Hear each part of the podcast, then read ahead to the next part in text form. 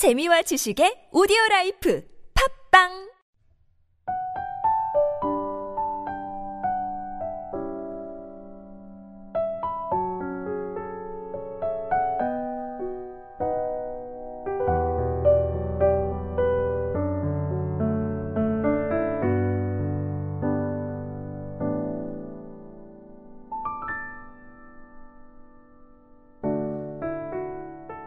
할렐루야. 메시지 성경 통독에 함께하는 지구촌 사랑교회 성도 여러분을 주님의 이름으로 환영하고 축복합니다. 오늘 함께 읽을 말씀은 베드로후서 1장에서 3장 말씀입니다. 나 시몬 베드로는 예수 그리스도의 종이며 사도입니다. 나는 우리 하나님의 직접적인 돌보심과 우리 하나님과 구주이신 예수 그리스도의 간섭하심에 힘입어 우리처럼 하나님을 경험하여 삶이 변화되고 있는 여러분에게 이 편지를 씁니다. 하나님과 우리 주 예수를 더욱 깊이 경험함으로 은혜와 평화가 여러분에게 임하기를 바랍니다. 우리는 하나님을 기쁘시게 해드리는 삶에 어울리는 모든 것을 기적적으로 받았습니다. 그것은 우리를 하나님께로 초청해 주신 분을 우리가 직접 친밀하게 알았기 때문입니다. 그분의 초청은 이제껏 우리가 받은 초청 가운데 최고의 초청입니다. 또한 우리는 여러분에게 전해줄 멋진 약속도 받았습니다. 그 약속은 여러분이 욕망으로 얼룩진 세상에 등을 돌리고 하나님의 생명에 참여할 수 있는 입장권입니다. 그러니 한순간도 놓치지 말고 여러분이 받은 것을 의지하십시오. 여러분의 믿음의 기초 위에 선한 성품, 영적 이해력, 빈틈없는 절제, 심찬 인내, 놀라운 경건, 따뜻한 형제의 너그러운 사랑을 더하십시오. 이것들 하나하나는 서로 조화를 이루고 다른 것들을 발전시키니 말입니다.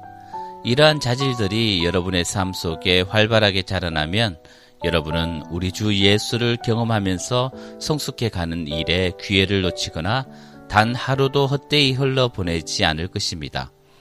이러한 자질들을 갖추지 못하면 여러분은 자기 바로 앞에 놓인 장애물을 보지 못하고 자신의 죄악된 옛 삶이 깨끗해졌음을 잊어버린 사람이 되고 말 것입니다. 그러니 친구 여러분, 하나님께서 여러분을 초청하고 선택하신 것이 옳았음을 입증해 보이십시오. 미루지 말고 지금 당장 그렇게 하십시오. 그러면 여러분은 확고한 토대, 곧 우리 주님이시며 구주이신 예수 그리스도의 영원한 나라를 향해 활짝 열려있는 포장된 길에서 생명을 얻게 될 것입니다. 여러분이 이제껏 이 모든 진리를 알고 안팎으로 실천해왔지만 때가 위태로우니 나는 잠시도 멈추지 않고 여러분의 주의를 환기시키려고 합니다. 여러분을 자주 일깨워 방심하지 않게 하는 것, 이것이 내게 주어진 임무입니다. 나는 살아있는 동안 이 일에 충실할 것입니다. 주님께서 분명하게 일러주신 대로 나는 조만간 내가 죽게 되리라는 것을 압니다. 내가 특별히 바라는 것은 여러분이 이 모든 것을 문서화했으면 하는 것입니다. 내가 이 세상을 떠난 뒤에도 여러분이 언제든지 찾아볼 수 있게 말입니다. 여러분도 알다시피 우리가 우리 주 예수 그리스도의 강력한 재림과 관련된 사실을 여러분에게 제시할 때 별에게 빌고 한 것이 아니었습니다. 우리는 이미 그 일을 미리 보았습니다. 하나님 아버지께로부터 빛을 받아 찬란하게 빛나는 예수를 우리 두 눈으로 똑똑히 보았습니다. 그때 장엄하고 영광스러운 분께서 이렇게 말씀하셨습니다. 이는 내가 사랑으로 구별한 내 아들, 내 모든 기쁨의 근원이다. 우리는 거룩한 산에서 그분과 함께 있었습니다. 하늘로부터 들려오는 음성을 우리의 두 귀로 똑똑히 들었습니다. 우리는 우리가 보고 들은 것을 확신합니다. 그것은 하나님의 영광, 하나님의 음성이었습니다. 예언의 말씀이 우리에게 확증되었습니다. 여러분도 그 말씀에 주의를 집중해야 합니다. 그것은 여러분의 어두운 시절, 곧 여러분의 마음속에 새벽이 와서 새벽별이 떠오르기를 기다리던 시절에 여러분이 만난 한 줄기 빛입니다. 여기서 꼭 명심해야 할 것이 있습니다. 성경의 예언은 사적인 의견을 제시하는 것이 아닙니다. 왜 그렇습니까? 예언은 사람의 마음에서 꾸며낸 것이 아니기 때문입니다. 예언은 성령께서 사람들을 격려하여 하나님의 말씀을 전하게 할 때 생겨난 것입니다. 2장. 그러나 전에 백성 가운데 거짓 예언자들이 있었던 것처럼 여러분 가운데도 거짓 종교 지도자들이 나타날 것입니다. 그들은 은근슬쩍 파괴적인 분열을 일으켜서 여러분을 서로 다투게 하고 생명을 되찾을 기회를 주신 분의 손을 물어뜯게 할 것입니다. 그들은 파멸로 이어진 가파른 비탈길에 서 있습니다. 그러나 그들은 파멸하기 전까지 옳고 그름을 구별하지 못하는 추종자들을 많이 모을 것입니다. 그들 때문에 진리의 길이 욕을 먹습니다. 그들은 자기만 아는 자들입니다. 그들은 무엇이든 그럴싸한 말로 여러분을 이용해 먹을 것입니다. 물론 그들은 무사하지 못하고 불행한 최후를 맞을 것입니다. 그런 일이 계속되도록 하나님께서 두고 보고만 계시지 않기 때문입니다. 하나님께서는 반역한 천사들을 가볍게 넘기지 않으셨습니다. 그들을 지옥에 가두셔서 최후 심판의 날까지 갇혀있게 하셨습니다. 또한 그분은 경건치 못한 옛 세상도 가볍게 넘기지 않으셨습니다. 홍수로 쓸어버리시고 오직 8명만 살려주셨습니다.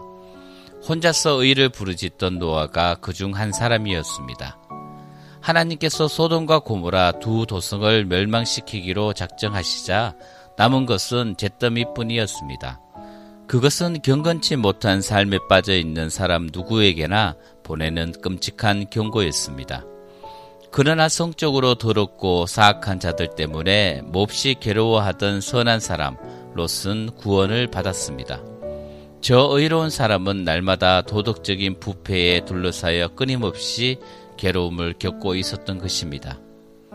이처럼 하나님께서는 경건한 사람들을 악한 시련에서 건져내시는 분입니다. 또한 그분은 사악한 자들의 발을 최후 심판의 날까지 불 속에 붙들어 두시는 분입니다. 하나님께서는 특히 더러운 생활 방식에 빠져서 정욕을 따라 살아가는 거짓 교사들에게 진노하십니다.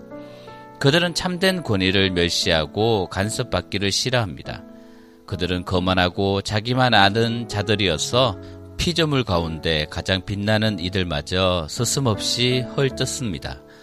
모든 면에서 그들보다 뛰어난 천사들조차도 그런 식으로 거만하게 굴거나 하나님 앞에서 다른 이들을 헐뜯을 생각을 하지 않습니다. 이들은 광야에서 태어난 사나운 짐승이며 먹이를 찾아 어슬렁거리는 약탈자에 불과합니다. 그들은 무식한 독설로 남을 파멸시키지만 바로 그 행위로 자신들도 파멸당하고 결국에는 패배자가 되고 말 것입니다. 그들의 악행이 부메랑이 되어 그들에게 돌아갈 것입니다. 그들은 난잡한 파티를 즐기고 환한 대낮에도 흥청망청 쾌락에 빠진 비로한 자들입니다. 그들은 간음을 일삼고 재짓기를 밥 먹듯 하며 연약한 영혼을 만날 때마다 유혹합니다. 탐욕이 그들의 전공입니다. 그들은 그 방면의 전문가들입니다. 죽은 영혼들입니다. 그들은 큰 길에서 벗어나 방향을 잃었고 부올의 아들 발람의 길을 따랐습니다. 발람은 예언자이면서도 불의한 이득을 취하여 악의 전문가가 되고 말았습니다. 그는 제멋대로 길을 가다가 제지당했습니다. 말 못하는 짐승이 인간의 목소리로 말해서 그 예언자의 미친 행동을 막은 것입니다. 그들에게는 아무것도 없습니다. 그들은 바싹 마른 샘이며 폭풍에 흩어지는 구름입니다. 그들은 지옥의 블랙홀을 향해 나아갑니다. 그들은 허풍이 잔뜩 들어 잘난 체하며 큰소리치지만 아주 위험한 자들입니다. 그릇된 생활에서 막 벗어난 사람들이 그들의 상표인 유혹에 가장 쉽게 넘어갑니다. 그들은 이 새내기들에게 자유를 약속하지만 정작 자신들은 부패의 종입니다. 그들이 부패에 빠져 있다면 부패의 종 노릇을 하게 되기 때문입니다. 그들이 우리 주님이시며 구주이신 예수 그리스도를 경험함으로써 죄의 구렁에서 벗어났다가 다시 예전 삶으로 되돌아가면 그 사람의 상태는 전보다 더 나빠질 것입니다. 떠났다가 되돌아가서 자기가 경험했던 것과 거룩한 계명을 거부하느니 차라리 하나님께로 난 곧은 길에 들어서지 않는 편이 더 나았을 것입니다. 개는 자기가 토해놓은 곳으로 되돌아간다는 속담과 돼지가 말끔히 씻고 나서 다시 진창으로 향한다는 속담을 그들이 증명하고 있습니다. 3장. 사랑하는 친구 여러분, 이 편지는 내가 여러분에게 두 번째로 쓰는 편지입니다. 나는 이 두 편지를 통해 여러분이 마음을 빼앗기지 않도록 여러분을 일깨우고자 합니다. 거룩한 예언자들의 말과 여러분의 사도들이 전해준 우리 주님이신 구주의 계명을 명심하십시오. 무엇보다 이것을 알아두십시오. 마지막 때에 조롱하는 자들이 나타나서 전성기를 누릴 것입니다. 그들은 모든 것을 자기들의 보잘것없는 감정 수준으로 끌어내려 그분께서 다시 오겠다고 약속했는데 어찌 된 거요? 우리 조상들이 죽어서 땅에 묻혀있고 모든 것이 창조 첫날 이래로 그대로이지 않소? 변한 것이 하나도 없잖소? 하고 조롱할 것입니다. 그러나 그들이 쉽게 잊어버리는 사실이 있습니다. 모든 천체와 이 지구가 오래전 하나님의 말씀을 통해 물로 덮인 혼돈에서 생겨났다는 것입니다. 그런 다음 하나님의 말씀이 다시 홍수로 혼돈을 일으켜 세상을 파멸시켰습니다. 지금 있는 천체와 지구는 마지막 불심판 때에 쓰일 원료입니다. 하나님께서 다시 말씀하실 준비를 하고 계십니다. 하나님을 모독하는 회의론자들을 심판하고 멸망시키겠다는 신호를 보내고 계신 것입니다. 친구 여러분, 이 분명한 사실을 그냥 지나치지 마십시오. 하나님께는 하루가 천년 같고 천년이 하루 같습니다. 어떤 이들이 생각하는 것처럼 하나님께서는 자신의 약속을 더디 이루시는 분이 아닙니다. 그분은 여러분을 위해 참고 계십니다. 그분께서 종말을 유보하고 계신 것은 한 사람도 잃고 싶지 않으시기 때문입니다. 하나님께서는 모든 이들에게 삶을 고칠 수 있는 시간과 공간을 베풀고 계십니다. 그러나 하나님의 심판날이 닥칠 때에는 아무 예고 없이 도둑처럼 닥칠 것입니다. 하늘이 천둥같이 소리를 내면서 무너지고 모든 것이 큰 화염에 휩싸여 분해되며 땅과 그 안에서 이루어진 모든 것이 낱낱이 드러나 심판을 받을 것입니다. 오늘 이 세상에 있는 모든 것을 내일이면 없어지고 말 것들입니다. 그러니 거룩하게 사는 것이 얼마나 중요한지 아시겠습니까? 날마다 하나님의 날을 기다리고 그날이 오기를 간절한 마음으로 바라십시오. 그날이 오면 천체가 불타 없어지고 원소들이 녹아내릴 것입니다. 그러나 우리는 거의 알아채지 못할 것입니다. 우리는 다른 길을 바라보면서 하나님께서 약속하신 새 하늘과 새 땅, 의로 뒤덮인 새 하늘과 새 땅을 맞이할 것입니다. 사랑하는 친구 여러분, 여러분이 손꼽아 기다려야 할 것은 이런 것들입니다. 그러니 순결하고 평화롭게 살아가는 세상의 모습으로 그분을 뵐 수 있도록 최선을 다하십시오. 우리 주님께서 오래 참고 계신 것은 구원 때문이라고 생각하십시오. 이 문제와 관련해 많은 지혜를 받은 이가 우리의 귀한 형제 바울입니다. 그는 자신의 모든 편지에서 이 문제를 언급하고 있으며 여러분에게도 본질적으로 같은 내용을 써 보냈습니다. 바울이 편지에서 다루고 있는 것 가운데 몇 가지는 이해하기가 쉽지 않습니다. 자신들이 무슨 말을 하는지도 모르면서 무책임하게 떠드는 사람들이 그 편지들을 함부로 왜곡하기도 합니다.